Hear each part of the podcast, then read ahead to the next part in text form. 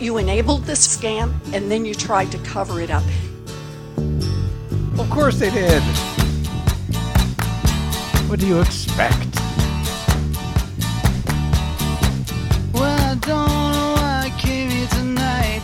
That's why. I got the feeling that something ain't right. It ain't. I'm so scared in case I fall off my chair. And I'm wondering how I'll get down the stairs. Clowns to the left of me, jokers to the right. Here I am, stuck in the middle with you. Yep.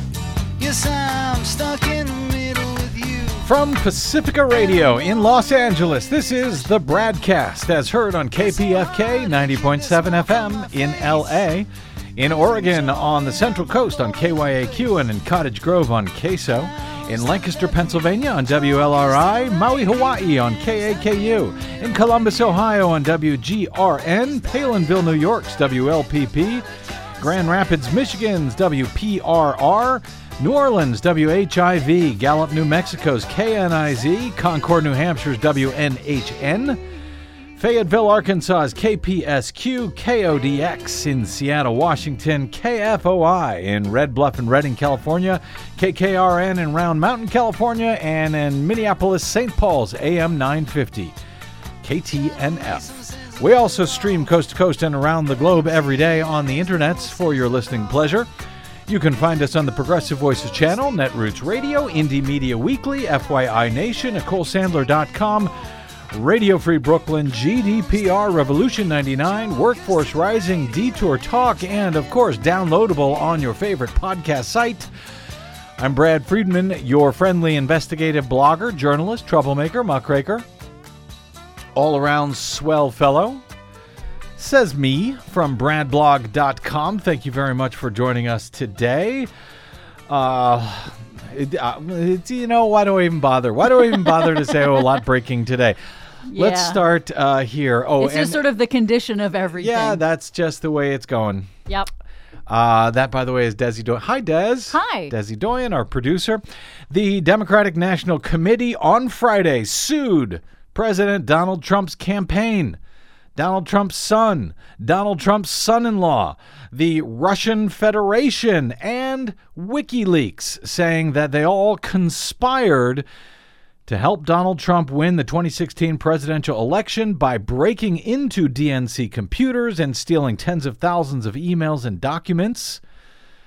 Conspiracy, if it happened here, would be the correct word to use, as we discussed a few days ago with former Assistant U.S. Attorney Randall Eliason, since collusion, which is what Democrats had been using uh, uh, to describe all of this, uh, it, collusion is not really a legally defined concept. It would be conspiracy.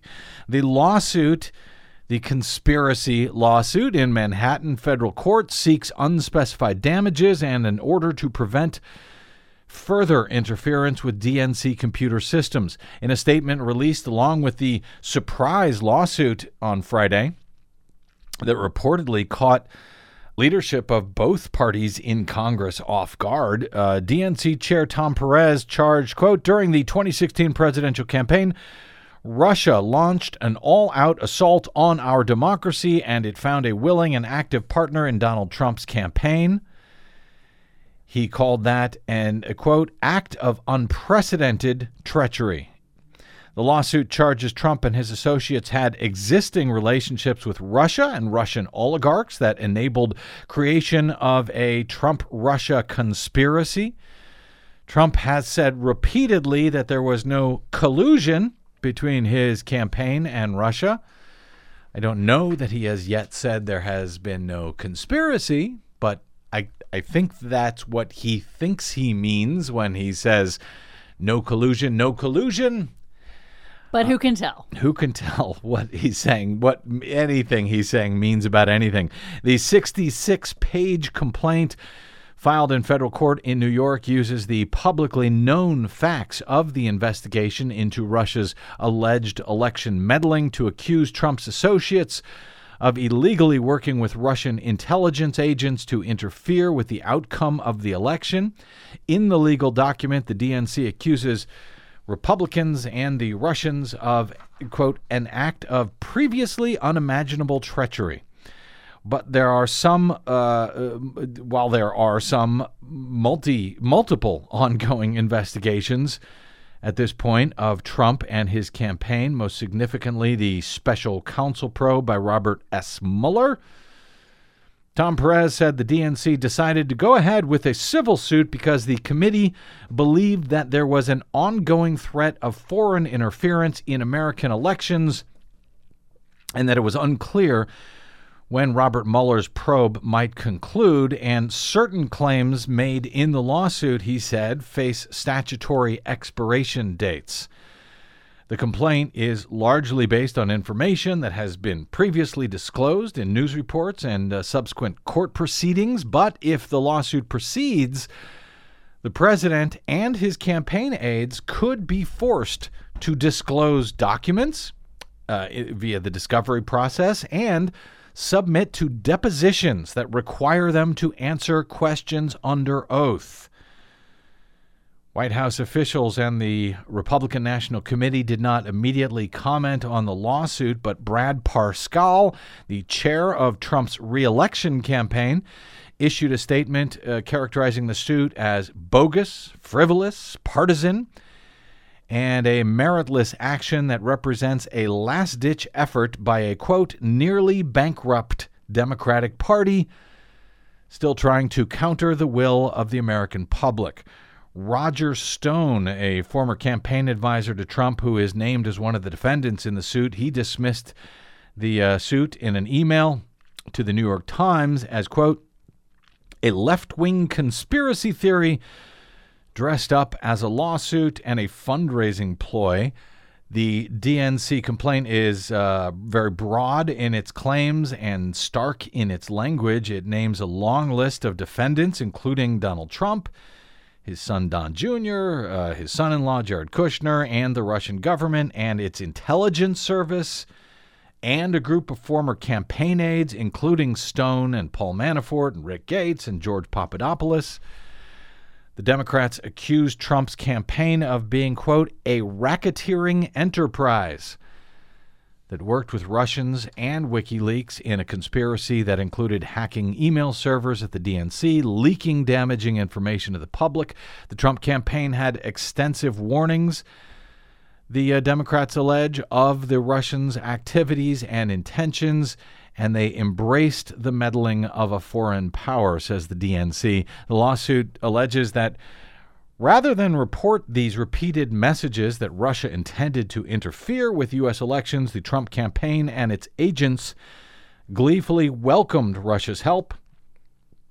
Indeed, the Trump campaign, they say, solicited Russia's illegal assistance and maintained secret communications with the individuals tied to the Russian government, including one of the intelligence agencies responsible for attacking the DNC. So, pretty serious charges.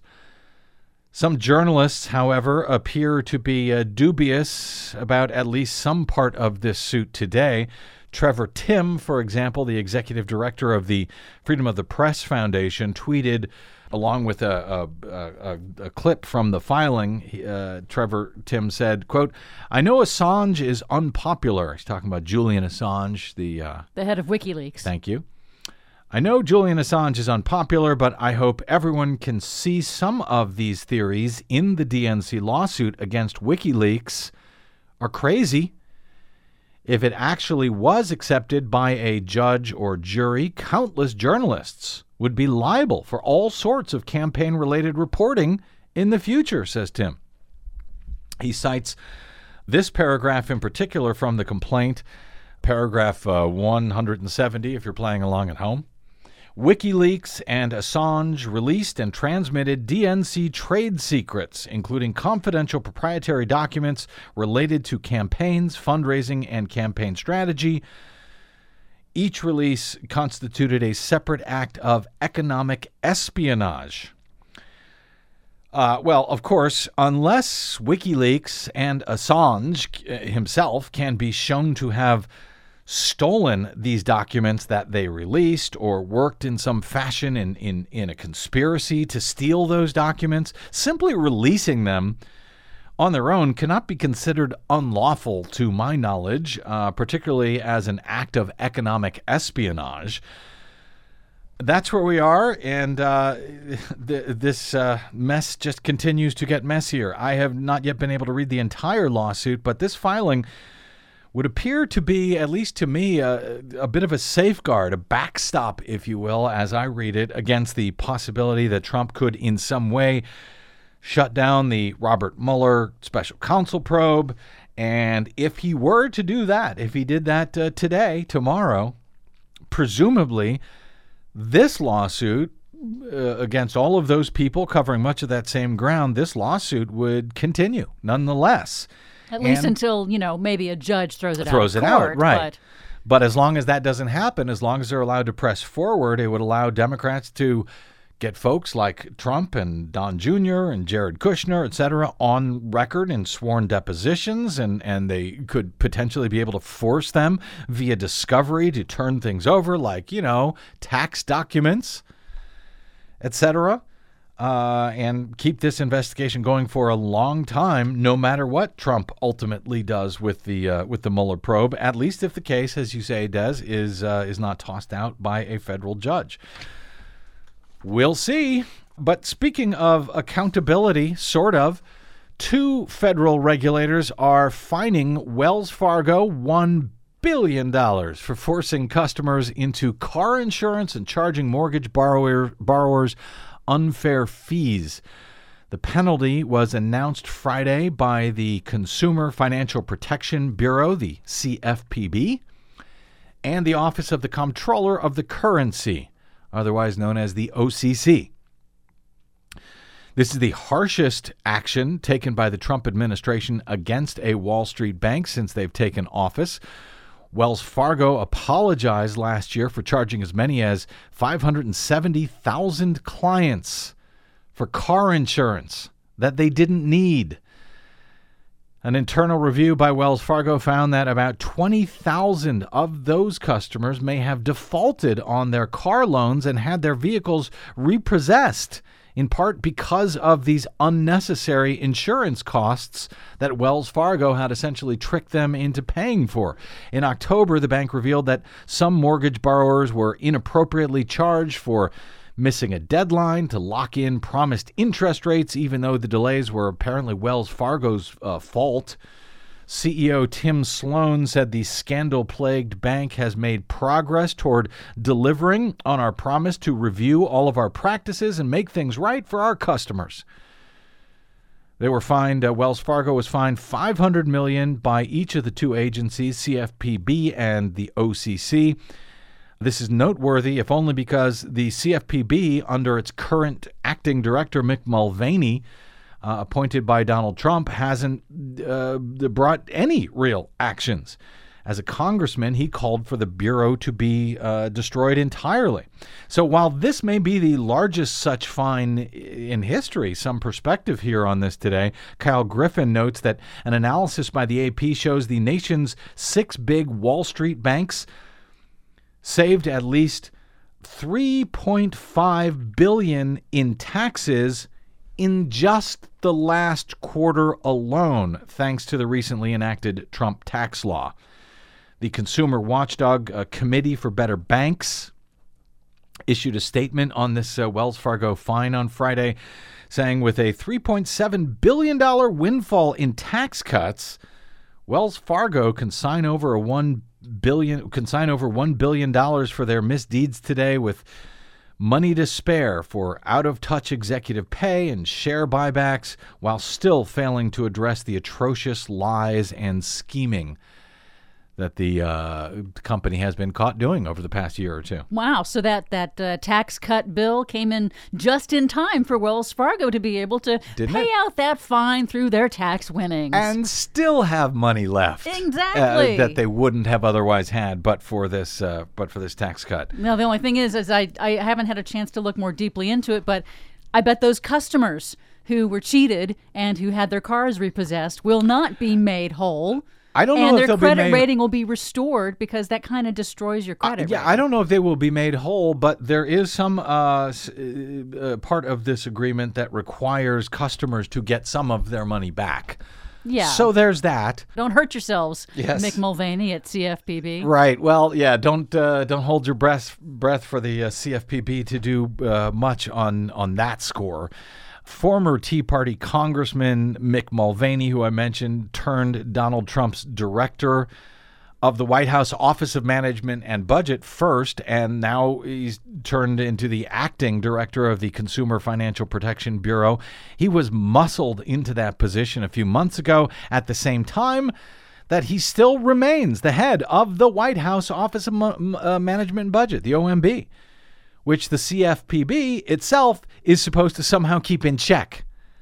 And yet the same guy is now running both of those agencies. So that should make it much easier to keep him in check, I guess. Uh, the appointment is still being challenged. The Mulvaney appointment to the CFPB is still being challenged in court, but for the moment, Mulvaney is heading up both of them, uh, including that supposedly independent Consumer Financial Protection Bureau. It that bureau was created as an independent executive bureau to protect consumers. It was put in place in response to the 2008 global banking and mortgage crisis. And in the years that followed, as a Republican congressman, Mulvaney, who eh, Trump has now put in charge of it, had spent years as a congressman trying to destroy it, trying to literally trying to kill it, trying to abolish the CFPB. After obtaining control of the bureau for this fiscal year, Mulvaney requested zero federal dollars for the bureau's enforcement budget. Zero dollars. According to uh, financial journalist David Dayen at The Nation, the CFPB has not recorded one enforcement action in the 135 days since Mulvaney took over last November. Dayen notes Ohio's U.S. Senator Sherrod Brown, who's the ranking Democrat on the Senate Banking Committee, he said during Mulvaney's recent semi-annual report to Congress last week, the number of enforcement actions on Mulvaney's watch are actually not zero, but negative four, because the agency has withdrawn lawsuits against four payday lenders that charge consumers triple digit interest rates.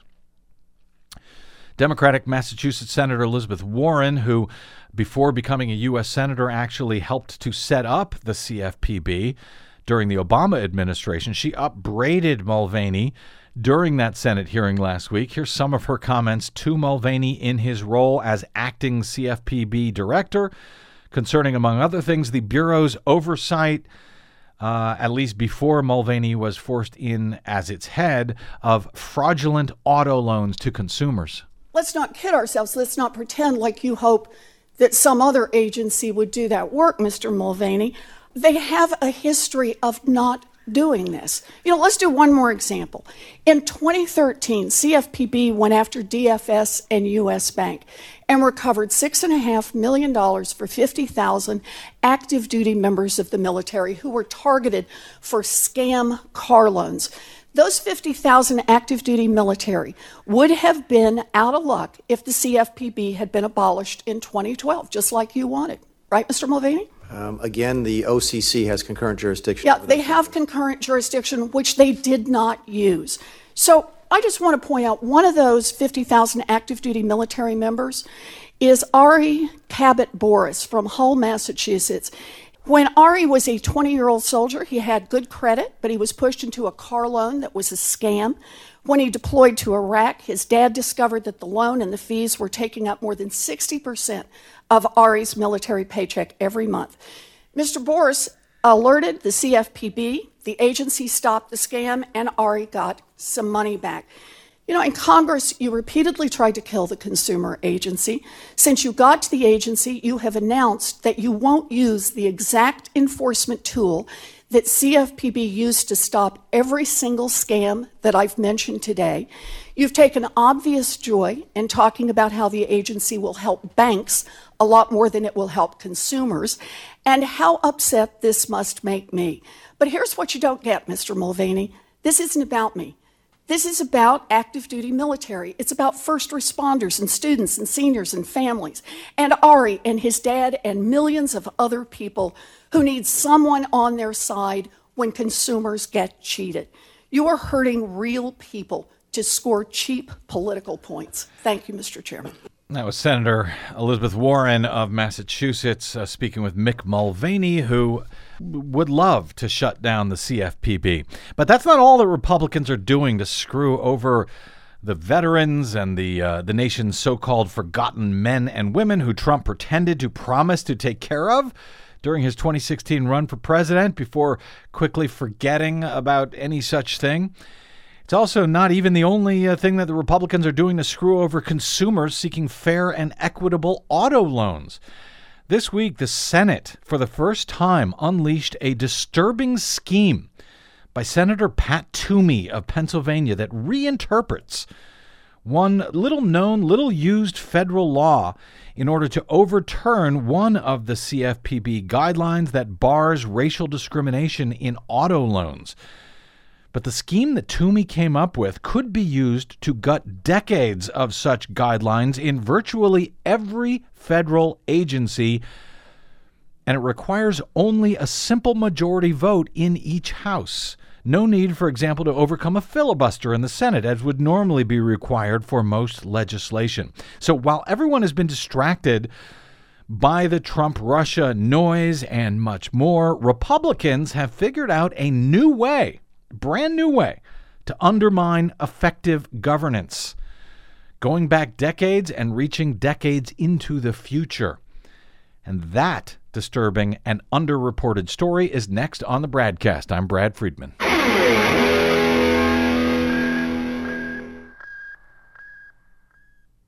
The Bradcast and the Green News Report are 100% independent, 100% listener supported. But we can't do it alone. We need you. Please help us bring real facts to listeners at independent stations around the nation. Please drop by bradblog.com slash donate. That's bradblog.com slash donate. And thanks.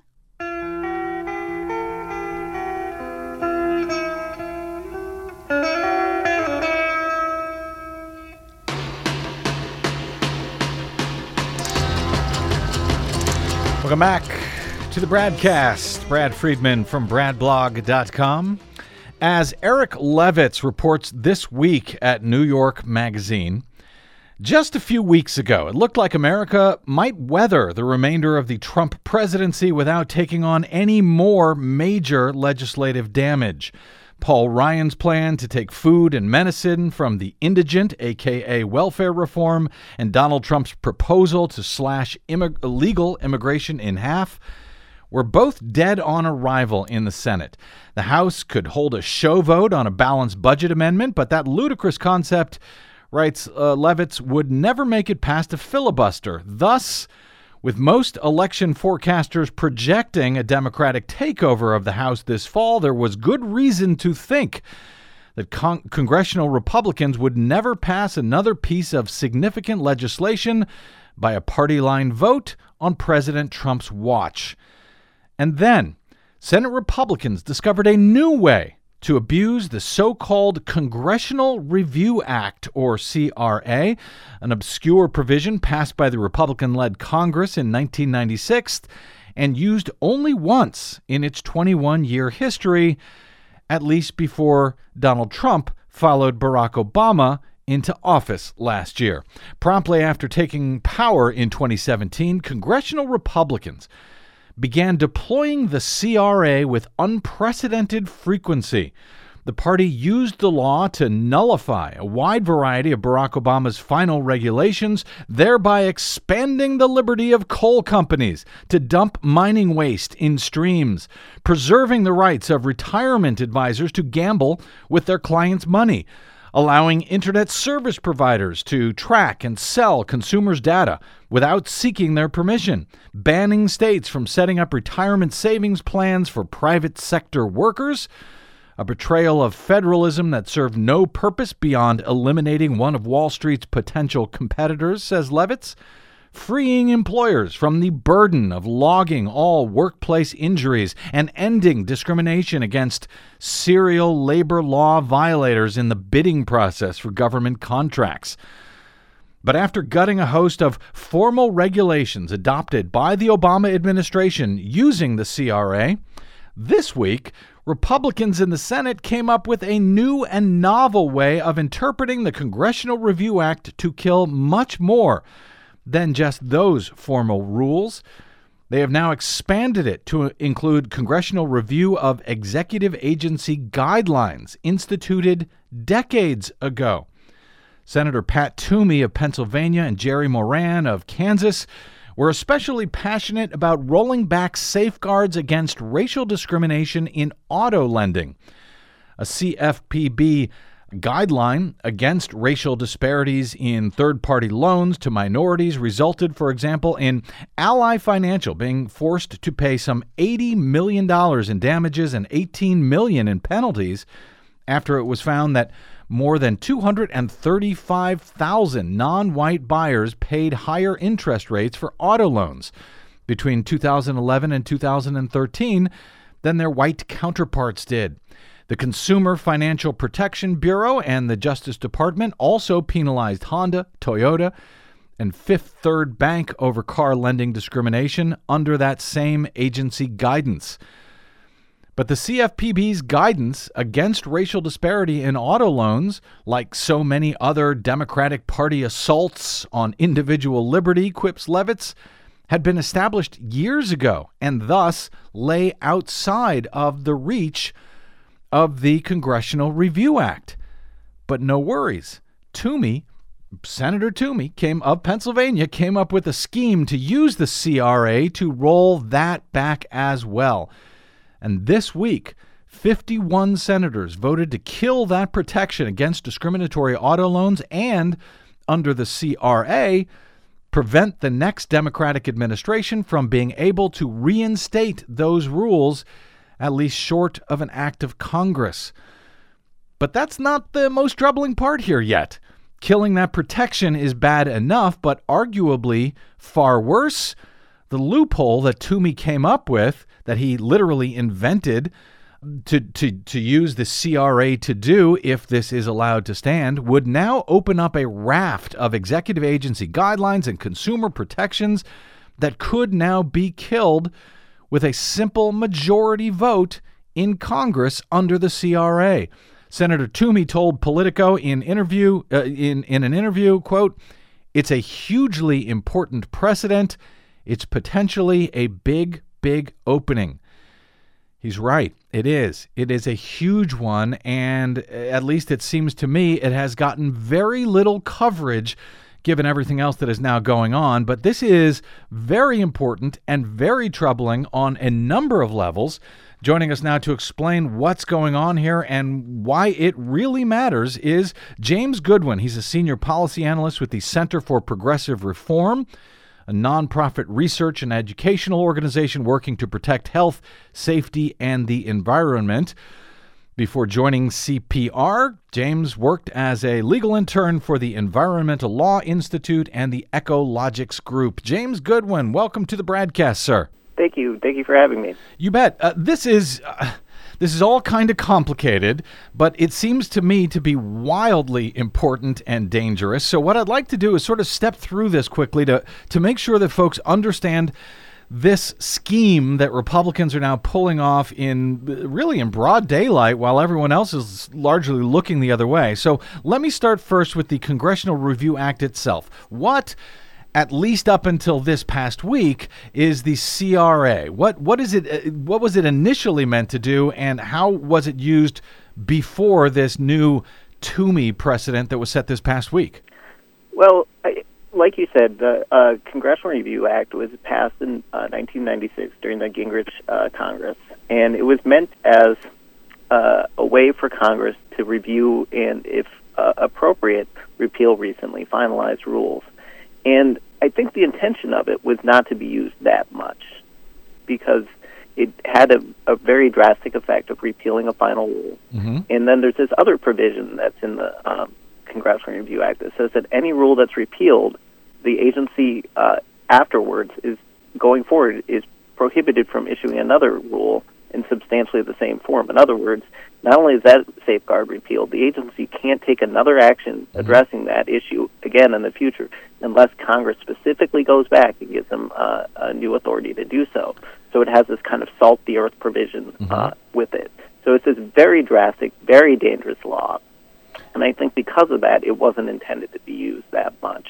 And that's precisely what we saw for the first 20 odd years of its existence. It was only used once, uh, and it had a really dramatic effect. It was uh, used for this really critical uh, occupational safety and health uh, administration rule to address ergonomics in the workplace.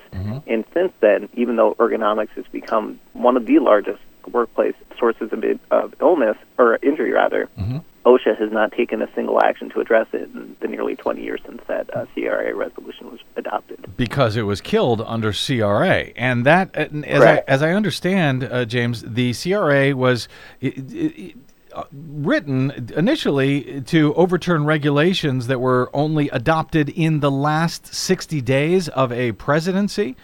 Is that is that correct? Well, so so here's the thing about the uh, Congressional Review Act is is it has to function as lit- legislation, and that means it has to satisfy the constitutional uh, requirements of uh, bicameralism, passing both houses, and then presentment, uh, signature by the president. The trick here, of course, is no president is going to sign a, um, a resolution that repeals his own rule. So y- there's there's these limited set of circumstances under which the CRA actually becomes relevant. One of which is what we just saw during the first few months of the Trump administration, where you have an outgoing president of one party replaced by an incoming president of the other party, who's also joined by a Congress controlled by the opposite party. And so rules that are issued late in the preceding presidential administration are automatically carried over to be uh, considered again during the, the subsequent uh, congressional um, uh, session. So that's exactly what we saw. So- and just so that doesn't that comes up more frequently than you might think. It's actually come up uh, Clinton, Bush, or I'm sorry, Mm-hmm. Bu- Bush, uh, uh, Obama, and, uh, and the Trump administration. And nevertheless, it was only used once. Only um, used once, despite and- those conditions. And it, it doesn't even require a filibuster. It's just a majority vote. Uh, they don't have to overcome a filibuster, just a majority vote in the Senate and in the House. Um, a- And so, yeah, that's why it was so rarely used. Then the Republicans came in, started using it like crazy to roll back all sorts of things from all sorts of formal uh, rules that were put in place during the last 60 days of the Obama administration. Uh, But under the CRA, new formally adopted rules by agencies like the CFPB, which we've been talking about, and the EPA.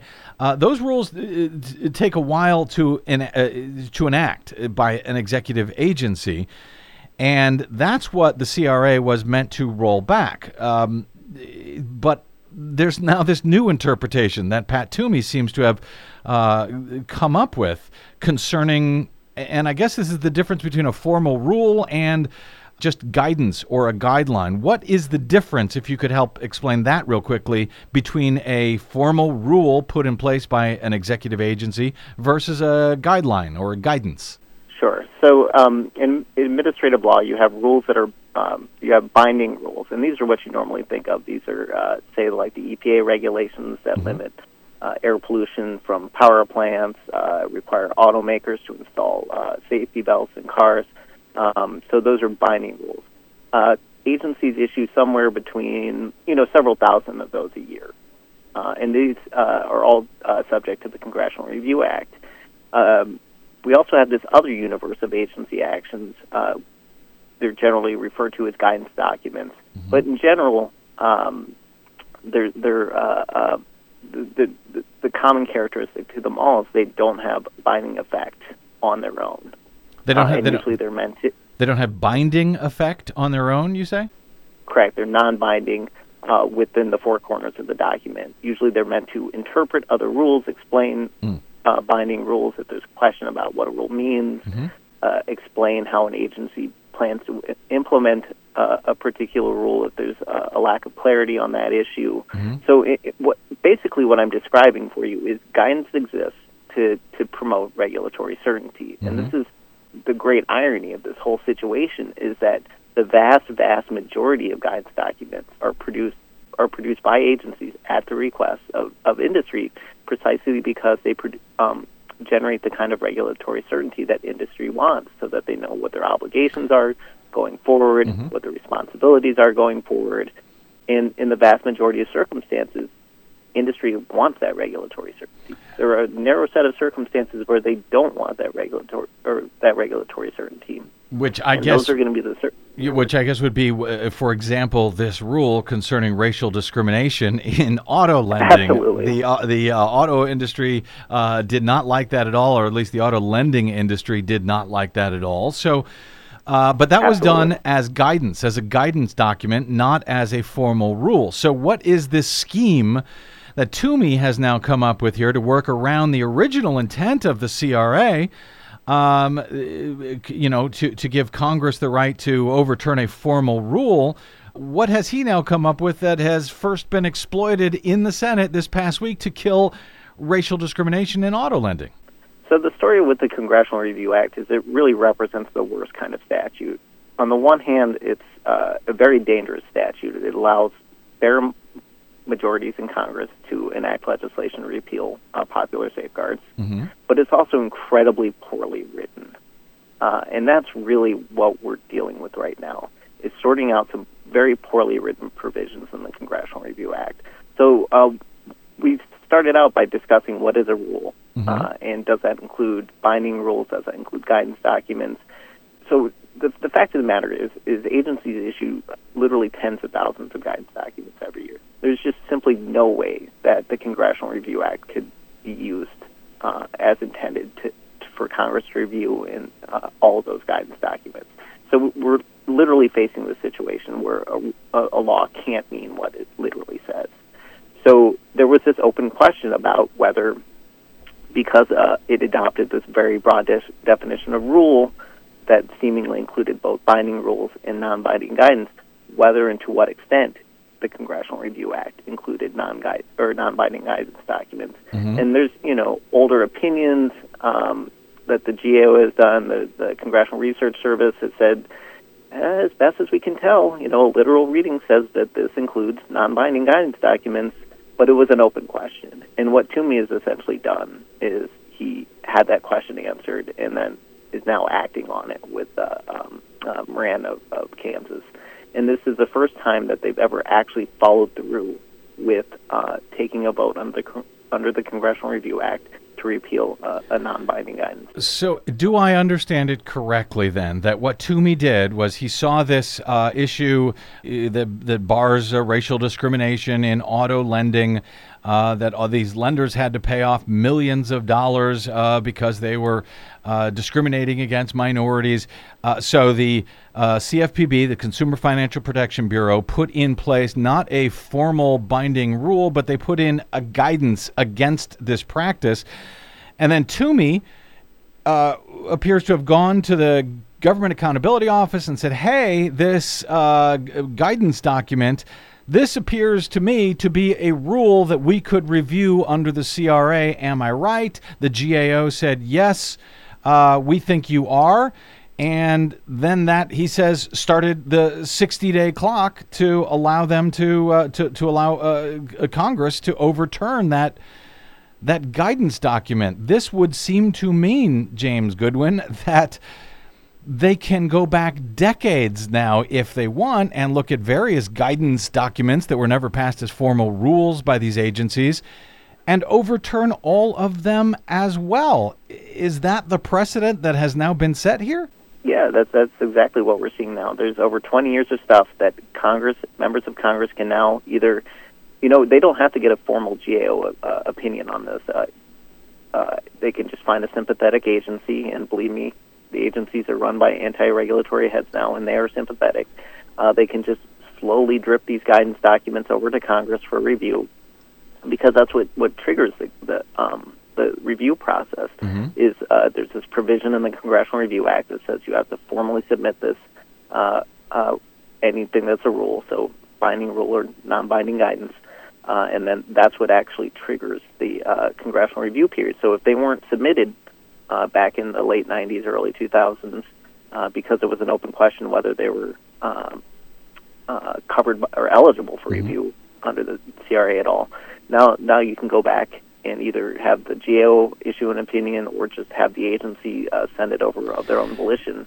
Uh, and you know that that may be what we see going forward, and um, you know uh, that that that creates a lot of dangers. Um, Yeah, is this in a lot of ways? Yeah, is I mean, is this as bad as it seems? I mean, it, it was one thing when they were just sort of dealing with oh, you know, whatever the Obama administration sort of did in the last 60 days, but now they can go back years and uh, overturn kind of anything they want uh, in in Congress at these executive agencies. What what sort of things could now be undone? And again, this is without even having to overcome a filibuster in the Senate. What what sort of things could be now undone if this Toomey precedent is allowed to stand uh, in place and is applied to other guidance uh, documents that may be decades old?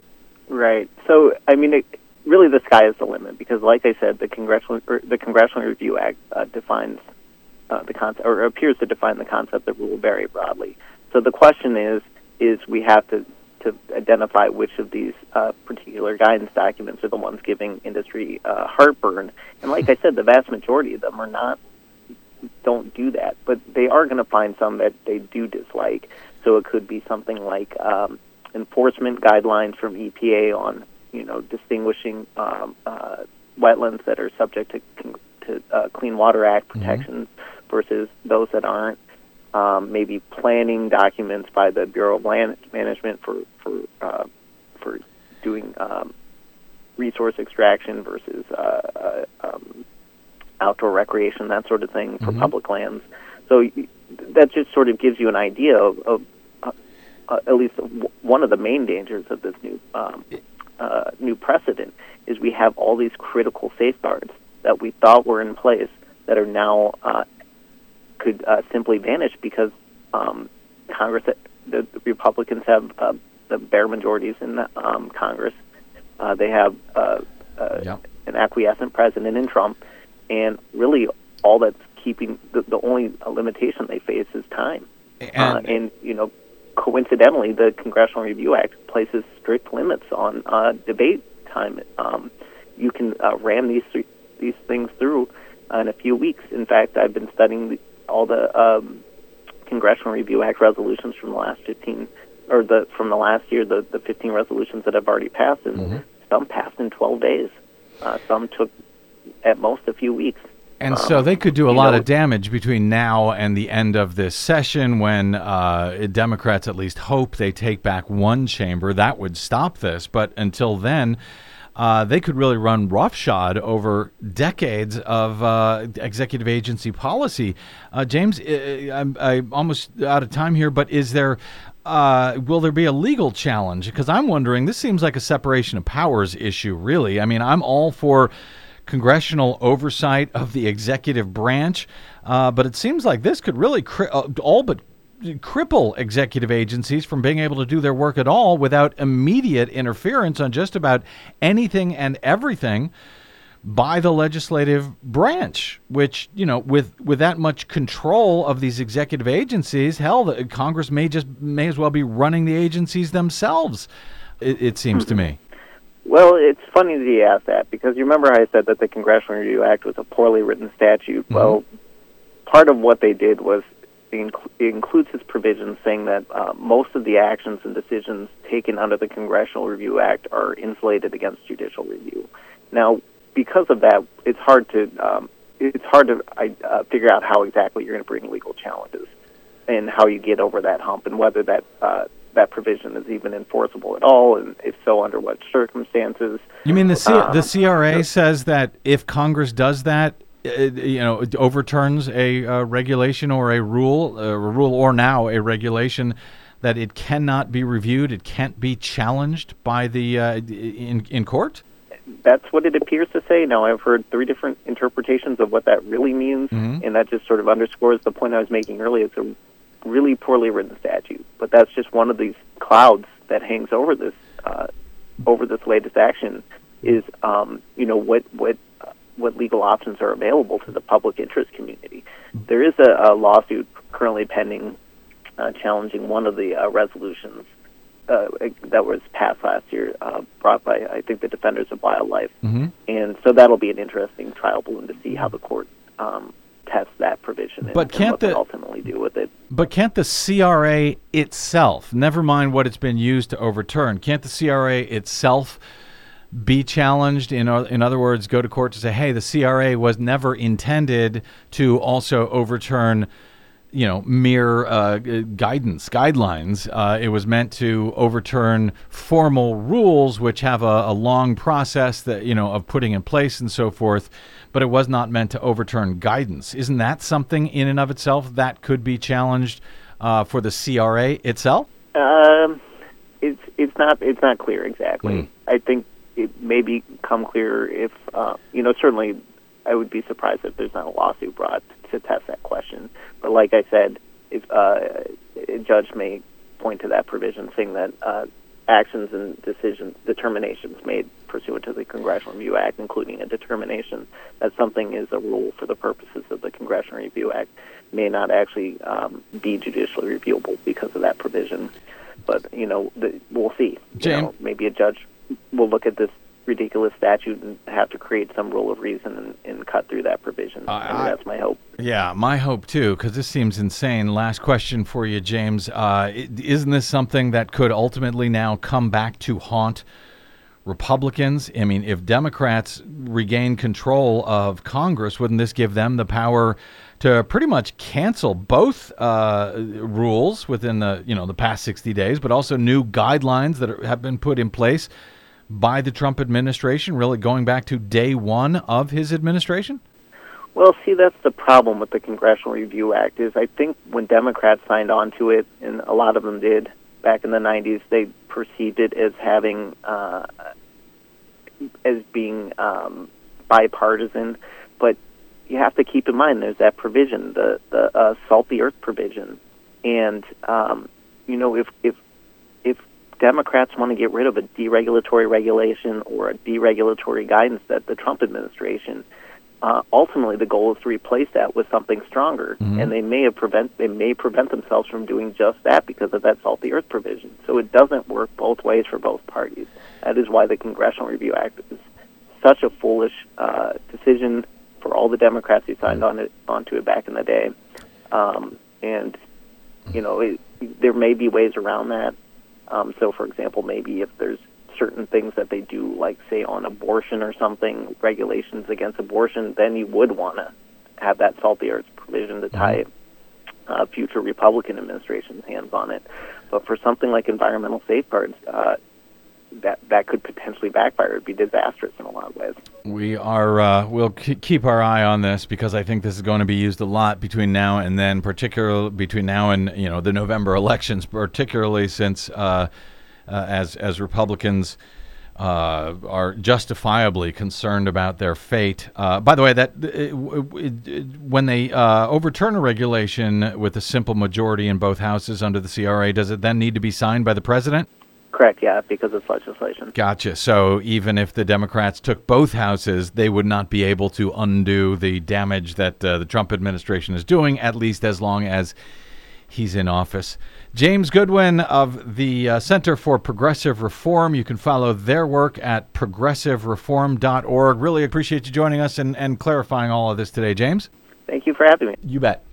By the way, uh, Wikipedia describes salt the uh, salting the earth as the ritual of spreading salt on conquered cities to symbolize a curse on their re-inhabitation. Basically, it means destroying everything Yeah, so that not- it can't be used again. Not only that, but when you put salt on soil, nothing can grow there. It kills the soil. Right. Which is where this comes from, and so he's basically saying, you know, they're they're not only removing these uh, these regulations, this guidance, these rules, whatever you want to call it, but they're also making it impossible for them to be reinstated in the future. Yeah. Uh, you know, kind of like burning the oil fields, I guess. Um, In the Iraq War, Yeah. the original Gulf War. yeah. Yeah.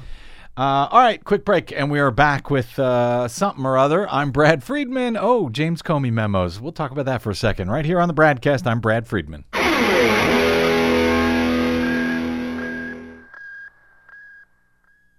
Hey, this is Brad. If you haven't noticed by now, it's no easy feat finding facts, real facts, not alternative facts, over your public airwaves. We try to bring you real facts, truth, and clarity without fear or favor each and every day on the Bradcast. But we need your help to do it. If you enjoy the show and or get something from it, please give back a bit if you can by visiting us at bradblog.com/donate. Your support helps Desi and me continue to bring you real, independent, progressive news five days a week over your public airwaves. We simply can't do it without your help, and that help is needed more now than ever. Please stop by bradblog.com slash donate today to make a one-time donation or even better, automated monthly support. It'll take you about 60 seconds, and you can rest easy knowing that we'll be here every day making sense of it all, or at least trying to. That's bradblog.com slash donate, and thanks.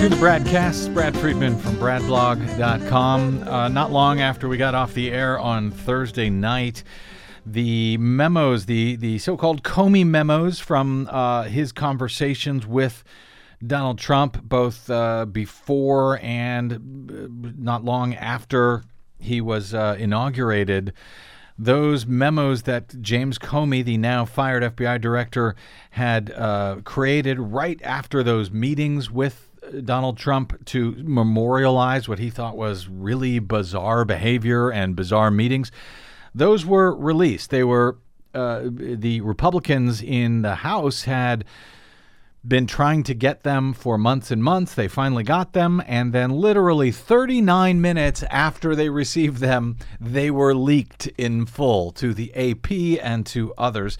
And a lot of people have been talking about them, obviously, over the past 24 hours. They seem to pretty much uh, match up exactly with what James Comey has been telling us happened in those meetings, these contemporaneous notes, what James Comey and others have uh, uh, said he had told them at the time.